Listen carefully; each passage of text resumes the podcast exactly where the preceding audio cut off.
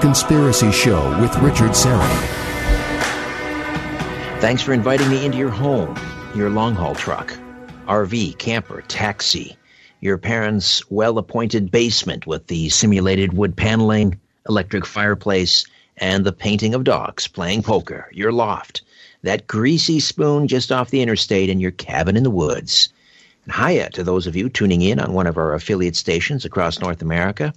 However and wherever you're listening, I bid thee the warmest of welcomes and I thank you for your fine company. And just a reminder, we are not live streaming on my YouTube channel tonight. I'm in YouTube jail for a week, well, until Tuesday. Last week's show with Joseph Farrell was taken down. I'm in violation of YouTube's community standards with regards to spreading medical misinformation, which, uh, quite frankly, is kind of a badge of honor. Anyway, that stream no longer available on YouTube, so we've moved it over to my channel on Rumble. So I strongly urge you to check out that if you missed the live show last week. Go to rumble.com, search under channels Richard Syrett's Strange Planet, and then be sure to share it with everyone. All right, Jared Murphy stays with us this hour. It's not aliens, worse, it's us. Discovering our lost history. Jared is a, a self experimenter, field researcher of ancient technologies and lost history. He's uh, traveled the world searching for evidence of advanced ancestors and high technology. And again, his book is It's Not Aliens, It's Us Discovering Our Lost History. So, you were mentioning these maps. So, we yeah. have these maps tell me, first of all, where did we find these maps and what do they depict? So we have, you know, the U.S. Air Force and some retired group looking at the Piri Reis map. Admiral Reis, he's kind of like a Turkish version of uh, our George Washington a bit. He's very famous within Turkey's borders. But in 1516, there's a map made, and it's a map actually of the entire world. But then there's a section that gets ripped off, which we are now calling the Piri Reis map that we know of on the map, it shows what appears to be South America, a little bit of Africa, and it has a bunch of notes and a bunch of writing on it, and it has what appears to be the non kilometer deep covered section of Antarctica. And we weren't even able to prove that out until we could do um, seismic surveys and and we had other sat- it took into the 60s to be sure and people kind of get stuck on that where they look at this map and say, how is it on the Piri Reis map? It's and it's been talked about a bunch in that, oh, you know, it says, well, this is a map made of a bunch of maps. Well, we had a bunch of old maps and we needed to consolidate it. And no matter what your religion is, everyone wants, for some reason, their trade routes to not be interrupted on the ocean, and they want their military to not crash up their ships.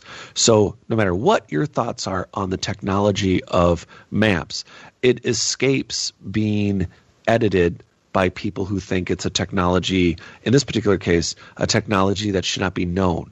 So the trump card for not destroying this is that no one wants their ship to run into stuff.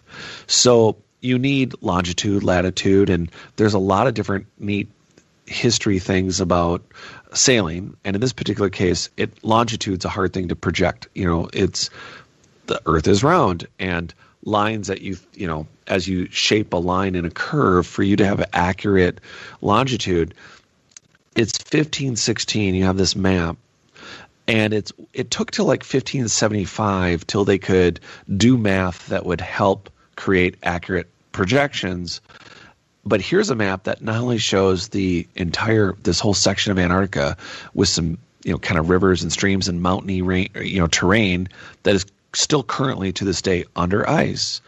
It's showing and, what and certainly was in 1516 as well. Oh yeah. And, and and so there's no way. It's like so if this is a map of a map of a bunch of maps and you guys are literally writing that on there uh okay. So then where where did you get your maps? And does it, you know, and everyone thinks of the great Alexandria library, but the, the Chinese had great libraries. The Greeks had great libraries. All of them miraculously burned. The, the system's the same. I mean, we could do a whole show on the conspiracy of burning libraries and, you know, Gregorian monks saying, well, this isn't how it went. It went like this. I mean, a lot of what we credit uh, for instance, as I'm doing my research, a, a, huge sickening. I had this naive thought growing up that, of course, all the original documentations like whatever Greek manuscripts survived, thank God, There were people who've always cared about history, and then I and then as of course you dig in and you find out, oh wait, these are copies of copies, and a lot of it was done by monks, and they literally would write not just for biblical translations, but they would say, well, this isn't how this story went. Getting parchment or skins to write on were difficult sometimes, so they would erase. And there's a lot of techniques that we've seen in the last 30 years where they're using, uh, because of the lead and the other surfaces, they've been able to scan and see the prior writings. But we actually don't have any of the original writings from Solon or Plato or Socrates. We take it for granted that they're original writings, but they're not. They're hundreds of years or even a thousand years or so newer than the original right. what In we other think words, of our, as our history is very, very, very redacted. oh gosh, man, you are dead on. It's so sad. And so for this map to exist, because again, nobody likes to crash a ship. Nobody likes to build new ships. Everyone wants their tea and or salt and or pepper. And you have to have accurate sailing maps.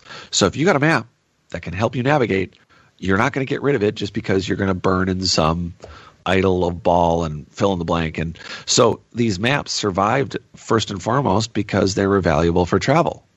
So here we are with the unfettered coastline of Antarctica, accurate longitude, and that's odd, right? You, like, how do you, again, at a minimum, for everyone to get their head around this, eight to nine thousand years ago is the earliest time frame that this section. And and again, it's not like we've done a ton of core, core sampling, so we don't really know this for sure. But the general estimate is this section of Antarctica definitely didn't have ice on it about eight or nine thousand years ago. And I think I think we've discussed Doggerland a little bit, and and I want to give people a snapshot of the world. So even six thousand years ago, is that where the English Channel now is, the, Yeah, connecting Great Britain and Scotland all the way over into the continent yeah, of Europe, was And- was one landmass, right? Yes. Uh, rivers, valleys, people living there, people living on the coast, and more most importantly, that we currently are doing nuclear sedimentary this is stuff that's been under sea salt water for at least to 8,000 you know years and they're discovering i mean there are current articles and again call it nanoarchaeology but they're discovering the flora and fauna of doggerland but you have to think we have a map of a world that includes Antarctica with rivers and streams and mountains that there's no ice. Meanwhile, that's 8,000 years ago, but 6,000 years ago, North there there's more and more science that's saying, you know, it looks like North Africa was very vegetative. It was not a desert. Even uh, before it was, sometime before the Sphinx was, you know, it's like definitely older than the pyramids and that it was at the end of the last ice age. I remember shows in the 90s, you know, they were going at it like 36,000 years ago and what have you. But Doggerland, portions of it were still above water. Off of France, the whole area where you start hitting eight and 9,000 years ago with that map, with North Africa being uh, the earliest. Solon the Greek is spoke with, you know, Egyptian priests and historians, and they said, you know, the Nile um, well, what they're calling the Nile. There's those super lakes that are in northern Africa, and it went east west or you know west east. It was not a, a north south south north. It was a across the top of Africa. And I have a map. took took two years of research to put a map together in my book, which is currently again under revision. So I got nonaliens.com. I have a member area. All of it's there. And this map includes what the rivers and what the lands would have looked like. And that's the missing. We just joked about in the past for review for everyone. We have loincloth, rock banging, very complex stone building. They don't know how to do anything with wood. But on top of it, they have very advanced maps, they have very advanced sciences, and we have elongated skulled humans that no one's genetically tested ever. Yet we know there's a mystery 14% human race, along with Denisovan and Neanderthal, dating 50, 60,000 years ago at a minimum. Millions of years of untold history. But here we are with Doggerland as just one location where I mentioned a city off the coast of Cuba that is 2,300 feet deep. It was found by uh, basically people looking for Spanish uh, galleons and gold, and they find a city that looks pyramidal in shape. It's likely polygonal, at least from the very distant, almost Mars rover like distant images. And it could not have been above water. There, there are some theories about how it could have been sooner, but the truth is it likely wasn't above water less than 50 to 60,000 years ago. And if we look at the map of the world, that would include someone using a map that has no ice in Antarctica. So there's just another layer here where there are coastline after coastline of cities and metropolises, simple people, Neolithic, Eolithic, you know, simple, you know, very basic, literally rock banging rocks to make tools. That's an Eolith or a Neolith. And so you have very simplex human beings, but you also have very advanced human beings that know longitude very, very accurately. Uh, the Pythagorean theorem showing up in the Babylonian Plimpton tablet a thousand years practically before Pythagoras ever did it. You have pi, you have eigenvalues being used in the constructions of the Great Pyramids and these polygonal constructions, and you have these accurate Mercator and parallels. So we're a worldwide society and we're choosing to ignore that they're very, very complex and they've been here. And the coastlines that they lived on are not the coastlines we're living on now. The greatest place everyone needs to look, it's the most dangerous, it's the most difficult, is maritime underwater marine archaeology. It's horrifying. The the bends to everything in the ocean that wants to eat you. I mean, it's difficult work. Currents. There's a million reasons why digging stuff up on the ground is, you know, so much cooler and easier. Now that we're doing sedimentary, I know we had a chance to talk about this, but I don't think it's hitting people fast enough that nuclear DNA means we don't need teeth, we don't need fingers, we need dust. So we can literally go to a city now, and as we dig it out, it's hard enough for archaeologists I have a big critique about archaeologists spending 40 my my joke example is they spend 40 years putting a vase back together at the counter that's the entrance to Disney World but they never excavate Disney World. And right, right. And, and and that's a pro that's problematic. However, uh, there are solutions, and I have positive solutions for that. But in the meantime, we have nanoarchaeology now. So what are we supposed to do? Every layer as we go down, they found uh, that's our evening train. If you can't hear it, um, uh, and so now we have this uh, society that may have died, dusted, and they did nuclear DNA testing to find in a cave where there was a Denisovan found, and they found 120 different species of animals and things that had died in that cave. Right. So and in other words, you don't need soft tissue. No. Uh, but you just need dust. Right, and so now we have this horrible. So you have a city uh, like in like let's just, we're just going to go low hanging fruit here to Egypt, or or or Incas. You have very advanced uh, technology in the constructions on the lowest level, and then you have very primitive construction up above. But now, as you dig, are you finding uh, seismic metamaterials that help with earthquakes along with the polygonal walls? Uh, something I'm very interested in. But what, as you dig, are you going to do? Like a 3D printer, are you going to take the sedimentary remnants and not just OSL date? We're talking about finding nuclear DNA. So are we talking about literally looking for atoms and finding that, uh, you know, you're at a site in Egypt that you've dug a, you know you're dealing with a square kilometer and another Egyptian team is digging uh, maybe a hundred miles, a thousand miles, a hundred feet away, and you sift all the sand. And we're talking about this is where we're going to really need spintronics and quantum computing to finally come in because the data sets that we would be handling from nuclear DNA testing, which for everyone out there that doesn't think this is sexy, this is a lot like Merlin, magical Merlin, where you are able to recreate everything that lived and died and was intrusively buried within that site. And what if there's like a half of a window of something missing, and the team that's digging 100 miles away is doing their own nanonuclear and they're like based on shifting sands, uh, elements, floods, catastrophe. It's a, a muddle. It's a muddle. Right, and but but what if they have the other half of a window that's supposed to be on your site 100 miles away? The, the the complexities, it's super badass. So if you're looking for a field to get into, and for the mainstream academia that has stuck with this really uh, unfortunately, backward. Uh, my personal choice word would be generally. Well, there's a lot of reasons why they are stuck, but let's just say that they shouldn't be. They should be more interested now in dusting off the bins and pulling up and say, "Hey, we're the university with like twenty thousand boxes of unsolved. Come and join us.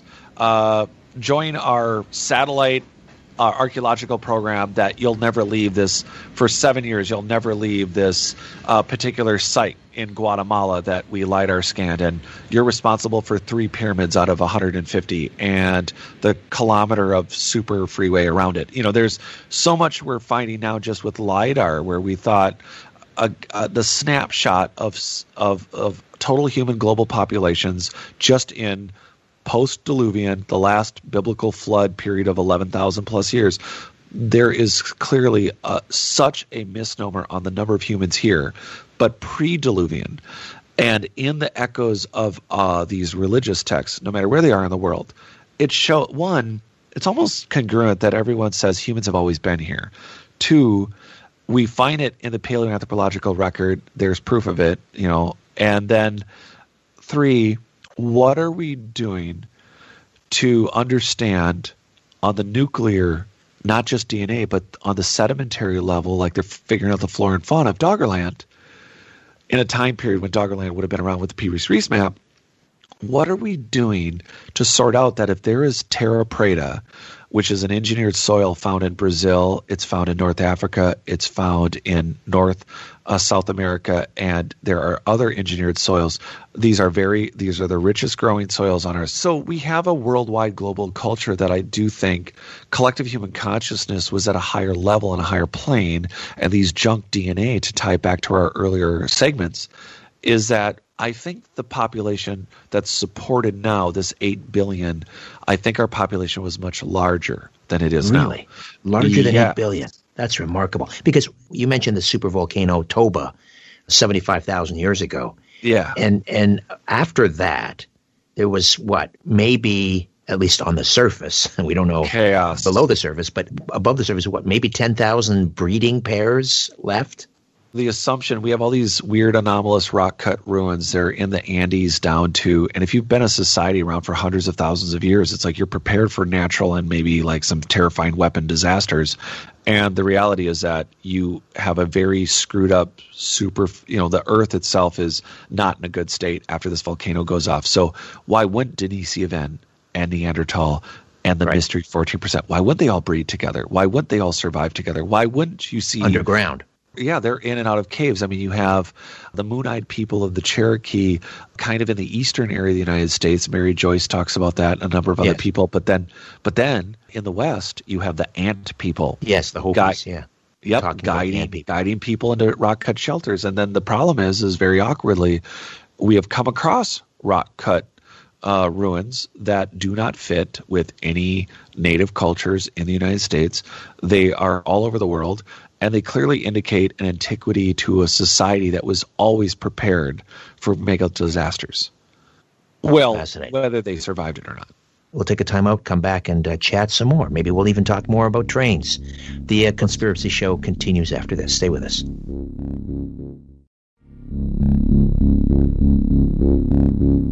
Where there's smoke, there's The Conspiracy Show with Richard Syrett. And we are back with Jared Murphy, and the book is It's Not Aliens, Worse, It's Us Discovering Our Lost History. It's not aliens.com, and also the YouTube channel, It's Not Aliens. Sasquatch, like, how does Sasquatch fit into this, if at all? You know, it's interesting. Something that doesn't ever get pointed out in Cremo's epic work is that he spends over like 180 pages on Sasquatch. And I think it's interesting because, again, there's these remnant genetic anomalies, whether it's our memories and our and other people's empathetic abilities to tap into that collective consciousness or unpack that genetic zip file and speak to someone's life and or they th- they may think it's theirs but with Sasquatch there's a lot of fiction, I think, with it. Uh, it fascinated me. Again, dating us, I remember going to the theater and watching that documentary about Sasquatch back in the early '80s, and had terrifying me. You know, the uh, footage of Sasquatch walking through the woods, and it's Yes. you know that was I remember that. You know, if we can mix Sasquatch in with trains as we're at it, we're going to do great.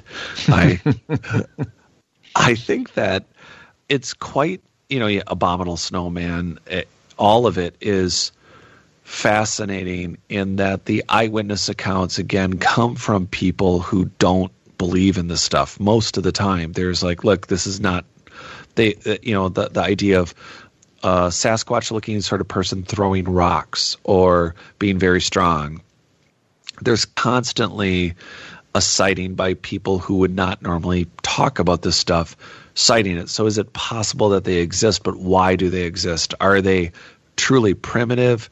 Are they are they guard dogs? I mean, in the sense that are they are they really guarding an entrance or a, a possibility of a a more advanced society? And this is the early warning system like last call you know you guys hiked too far one direction.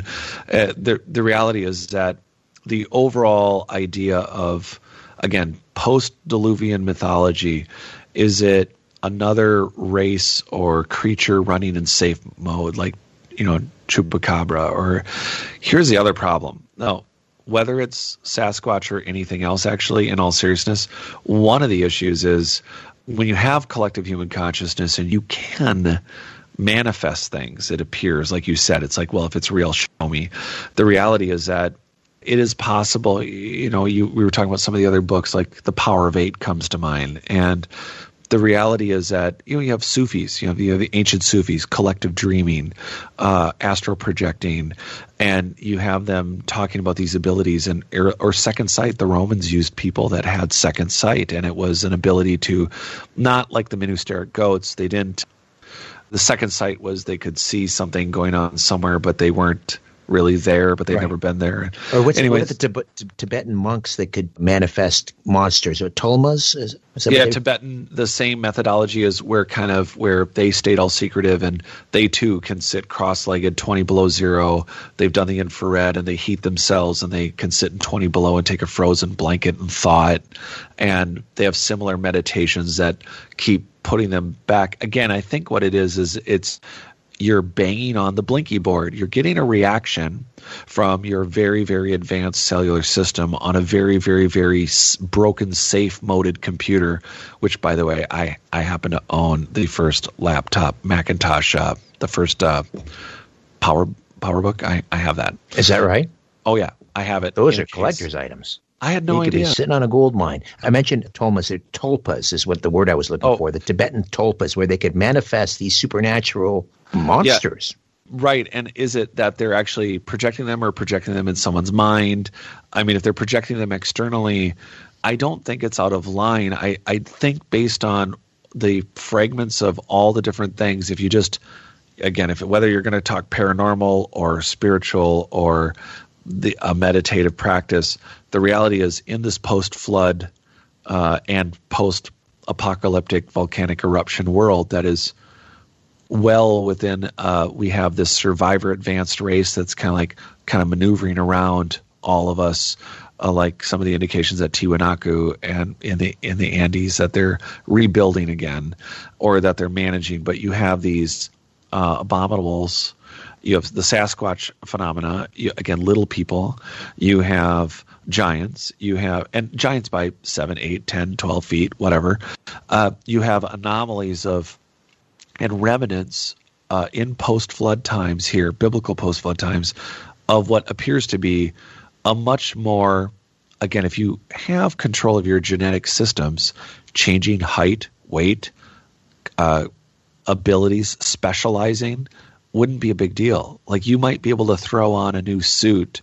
I hate to think of Avatar for it, but you could literally engineer the body or the ability you need and then go do the work and then return to some other format. Whether you look like a gray, whether you look like a reptilian, whether you look like whatever, the assumption is, well, they're from somewhere else. Why? Because they look like they're from somewhere else. It's the is the Sasquatch a devolved, safe moded, still high functioning creature? Is it really a simple creature? Is it not?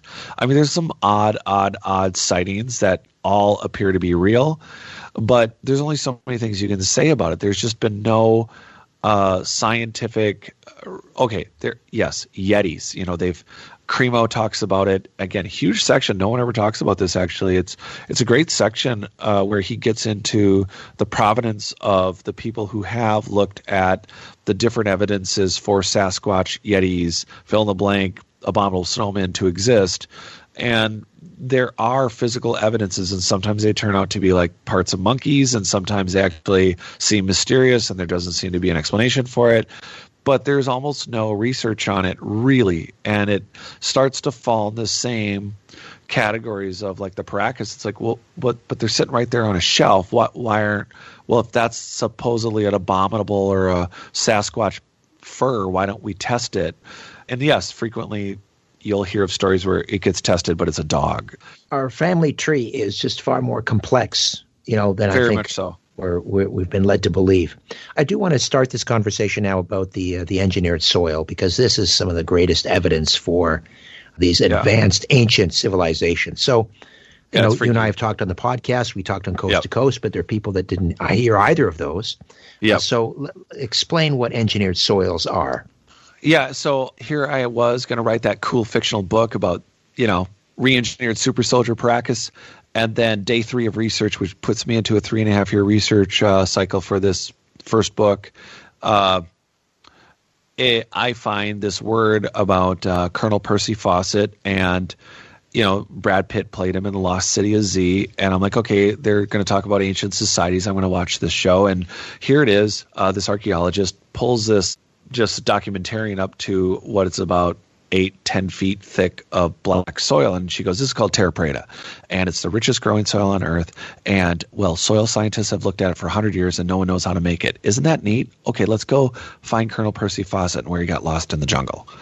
And I stopped the presses right there and went, Hold on there is and i recalled because i'm a paleo guy i don't talk about that this is a few times i have but i remember 10 years ago I was looking for rich growing soil, like what to grow your food in. Well, Terra Preta self replicates.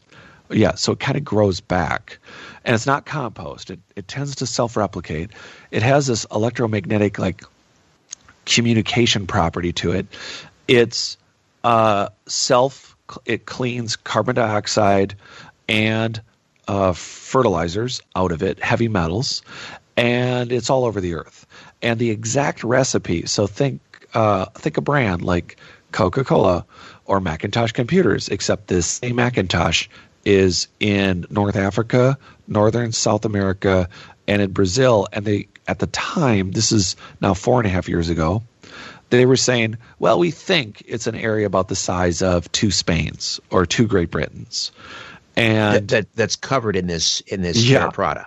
Yeah, and so it's called a wet desert. They believe that the soil, other than okay, so there's known techniques like slash and burn. You you know burn down the trees, like make coal, and and you know that's a and we have modern biochars. But as I started to look and read the papers, the scientific papers on Terra Preta are terrifying in this sense. Nobody thought, you know, like finding a mummy like Tutankhamun's cool. Like soil's not sexy, but soil is sexy. So for all of you listening who did not hear you and me on Coast to Coast and everything else, the truth is engineered ancient soil like terra preta is also found in Siberia. It's found in North America. They're also called Chernozems. And there's actually a black market for the black soil from from Ukraine and from Brazil because people who want to grow nutrient rich food want terra preta, where your average farmer, they rotate crops. Right. They, because we deplete the nutrients. In fact, yeah. you know, I mean, most of the soil that we grow in now is so depleted. We're just not getting the, the we're literally starving to death. We're eating ourselves to death, but we're starving yeah. to death because there are yeah. no nutrients. No, it looks soil. like a big red tomato it looks like a big red tomato because they engineered it to be that. Right. But most of the tomatoes grown in America are grown in Florida. I learned that being paleo, not this research. And they look like big red tomatoes, but they have like zero nutritional value.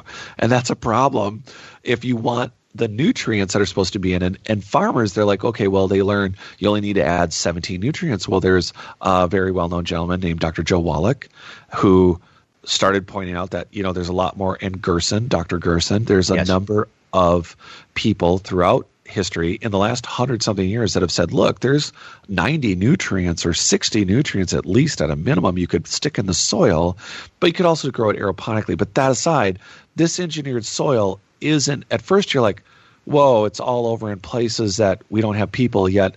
We did those LIDAR scans in Guatemala, and suddenly two and a half years ago, oh, it looks like uh, we may have underestimated South America. And, and then they say, well, we've grossly underestimated that maybe 15 or 20 million people could have lived here. Okay, I And got I got to jump in here, Jared. We're going to take a time out, come back. Sure. We'll talk more engineered soil. Jared Murphy, back with more of the conspiracy show right after this.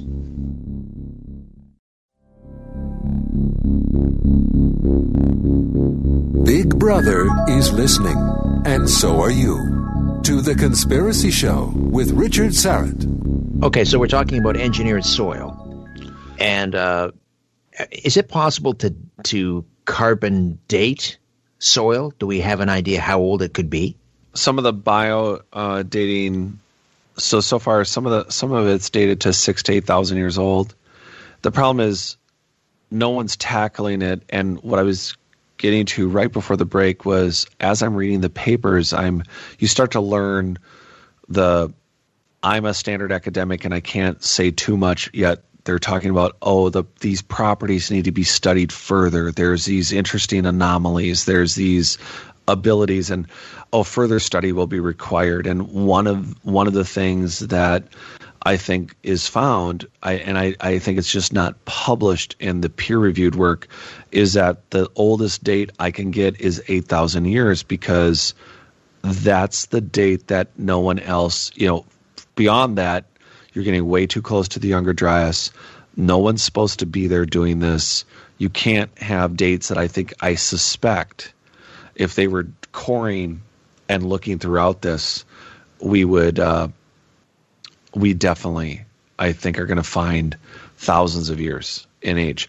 Uh, one of the things that I know we touched on for a hot second is that if the soil is engineered not just for growing but also for sending and receiving or technology like the Nazca lines, uh, the polygonal constructions, I think this is very important, is in construction is pre-compacting the soil and the walls that are sitting on their footings are part of a soil and engineering system that is underappreciated because it's not a mummy, it's not art, it's not gold, it's not something cool and dynastic with a with a leafed book of uh, gold tablets that explain why they are or cuneiform or anything.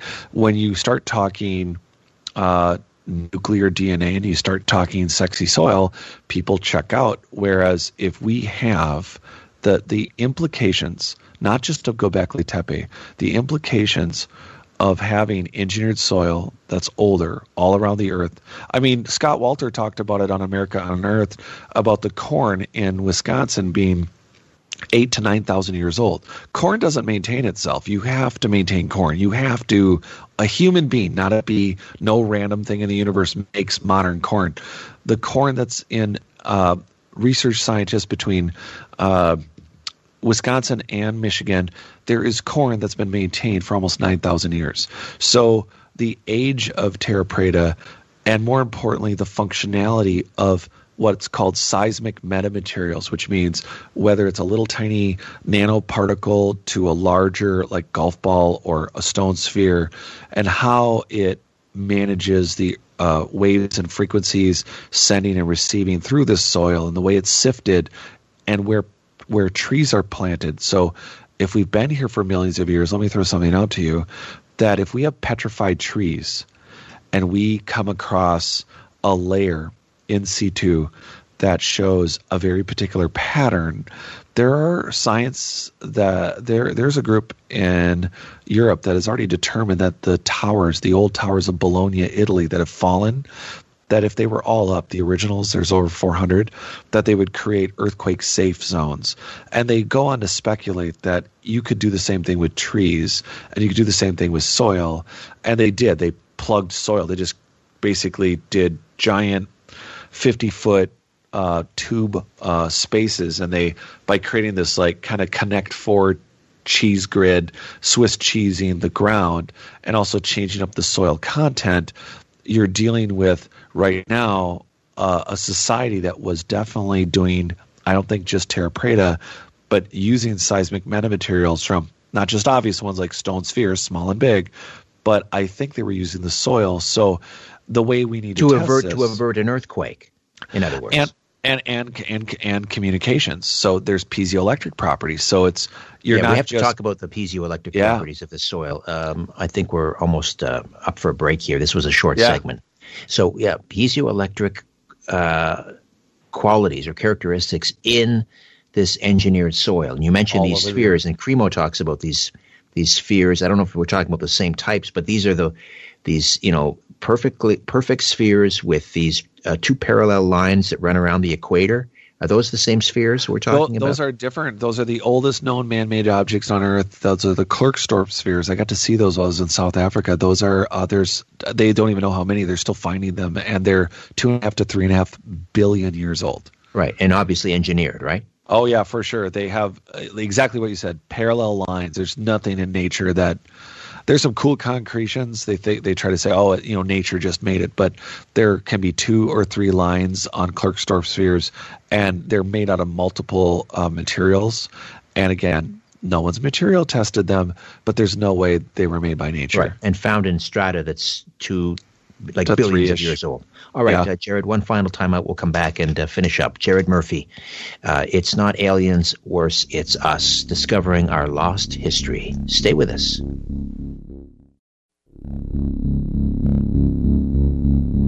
You're listening to The Conspiracy Show with Richard Syrett. All right, I just want to uh, drill down a little bit on the piezoelectric characteristics of this engineered soil, and then we'll get to uh, Skip, who's on the line from Connecticut. So, what does that mean, piezoelectric? So Uh, it, it, it's they're holding it's holding current, and it would mean that you could send a low uh, level current if you didn't want to electrocute everybody standing on the ground or through a power line. You could be sending uh, signals. You could be sending communication. You could be sending basically your cable television and fiber optics could just be a matter of connective energies and frequencies. So you're canceling on one level uh, earthquakes with the combination of the soils, your constructions, the way you're engineering and terraforming the planet. But through the soil itself, it's connecting to these. The buildings are always high in quartz. They're always building with basalt and quartzites, and they're, they're dealing with the same components that are in uh, basically our phones or our computers. They're always dealing. The buildings themselves are you know the joke is one day you know somebody will walk up with the uh, flash drive or you know it'll connect and they'll be able to play the music or something from some of these big advanced ancient buildings but they have keystone cuts and they matter because they seem to be metal connecting points like why are you increasing mm, why do you need metal in between 800 100 ton stones that aren't going to move anywhere that because they've been so put together with like 20 sides why would they need metal oh, okay, let's look at the the obvious. So they're connected with quartz. They're connected with um, a current-inducing uh, a suite of current receiving friendly to frequency and waves. So on one hand, if there is a certain frequency at a certain level, uh, so many kilometers down and under and over in the earth, well, as that earthquake happens at that theoretical tectonic plate, then well, this building is going to move. And again, we're assuming that these giant polygonal constructions that well, they could move 800 ton blocks, how hard is it for them to move a a 60 foot diameter uh, sequoia or redwood? How hard would it be for them to build a multi-story building under, with materials that are long since gone? So we're we're only looking at the polygonal remnants of the base and that soil. If you're walking along and 100% conscious and you have your synesthesias, you have these uh, different abilities where why with the odd ocular nerve endings in the pineal gland the idea that the, the religious the spiritual idea of a third eye might be just the remnant sliver of truth of the fact that you could through the soil itself sense or concentrate or focus on not these junk genes but on various individuals. And you could send and receive without needing an external device like a phone or a brain implant from Tesla, that you would be able to connect to the greater surrounding because you were aware of it. And this is something that would be very easy to do. If you're barefoot, we already know that barefoot running, you know, you have Christopher McDougall writing Born to Run, and it made everybody wearing five finger shoes popular. Not going to lie, I got a pair. But I also do a lot of. I do barefoot running. I do barefoot, well, not mm, hiking, I climb. And so the idea is uh, what. What would happen if we were to run on barefoot on the engineered soil? Yeah, so right now, the minute you cut, it doesn't even matter if you're on concrete. If you go barefoot, there's an electron exchange. How hard is it for a group of people who are managing, I think, intentionally? Here's the thing not randomly, they're intentionally programming our genome. They're intentionally programming for customization of jobs. They're terraforming the planet. So to connect to the planet, like, wait, we already have all this soil under us and we're making more of it. And it's not just black earth. In this case, terra preta is specifically the black earth that was then used by later survivor cultures for growing things but we're not looking at specifically outside of I mentioned Chernozem's, but there are other soils that don't specifically grow things in, like the uh, platforms or the uh, foundational materials of these megalithic constructions. We literally don't know what they're sitting on. And just to pre-compact the soil and to get it all set and the way they're being done, it's not just about having a straight wall that also can deal with earthquakes. It's how are you mindfully managing a building that has all the connective elements needed for you to send a signal to it or through it or touch it or do it through the ground for you to receive it and directly visualize it with now dormant superhuman abilities. And these are not a big stretch. We're just touching the surface. All right. I, I want to grab a call here. Skip is in Connecticut. Skip, welcome. Yeah. Hi, Jerry. Two quick things. Uh, one would be the volcanic ash deposits of a soil, as they affect soil, would they be uniform or vary? And then the possible untapped lost arts. You've had some guy that I believe recently climbed Mount Everest, or at least part of it in gym shorts. And uh, you had that Coral Castle guy that seemed to tap into something to build those coral castles. Could that be a lost art as well? I'll go in reverse. The Coral Castle guy, I actually got to go there for the first time just a couple years ago, so I've seen it. And I can only say that from the YouTube video that's speculated based on his former logging abilities and some of the devices on hand. Because I know the big, the urban myth is uh, cone shaped tools that he was floating the blocks in place. I mean, he, what he did alone was monumental, and he was a real tiny little guy. I stood next to the cardboard cutout of him because people don't realize what a tiny man he was, and he's moving these uh, multi-ton, hundred-ton, two-hundred-ton. I mean, it's incredible what he moved, but it appears to be quite logically movable, but very much in a solid current example of what a logger could do and how a logger could fulcrum or move large trees or heavy objects. I think his skill set that he learned as a logger allowed him to do Coral Castle including on his own, with technology that just isn't remembered from the turn of the century loggers. Uh, and that's I know I, I know I have to go fast, but I talk about Viktor Schauberger, the naturalist, who's also a, really a quantum uh, theorist. He got logs. The whole reason we have log chutes uh, is that there is a tenth of a degree difference in water. Water has really weird properties, but Viktor Schauberger figured out that to float logs, that you needed a tenth of a degree difference that although the logs were heavier than the water, the water at a particular temperature would float the logs down the chutes. And this man figured this out by observing nature, and it's really a, a, a quantum thing. And then for the soil, um, the modern commercial equipment is biochars. And we make them so like if you and i are going to open an apple farm we can get a biochar that has like a certain amount of uh, compost that's been burned and wood that's been burned that creates a element that's good for the soil and for a particular thing but the elements that they're using for ancient biochars am i totally answering that question by the way what am i Richard, am I? I think so. Well, the other one he had, yeah, but he also was asking about uh, was it Wim Hof that climbed Everest in his yes. shorts? Yeah, yes, he did. Well, and he okay. didn't.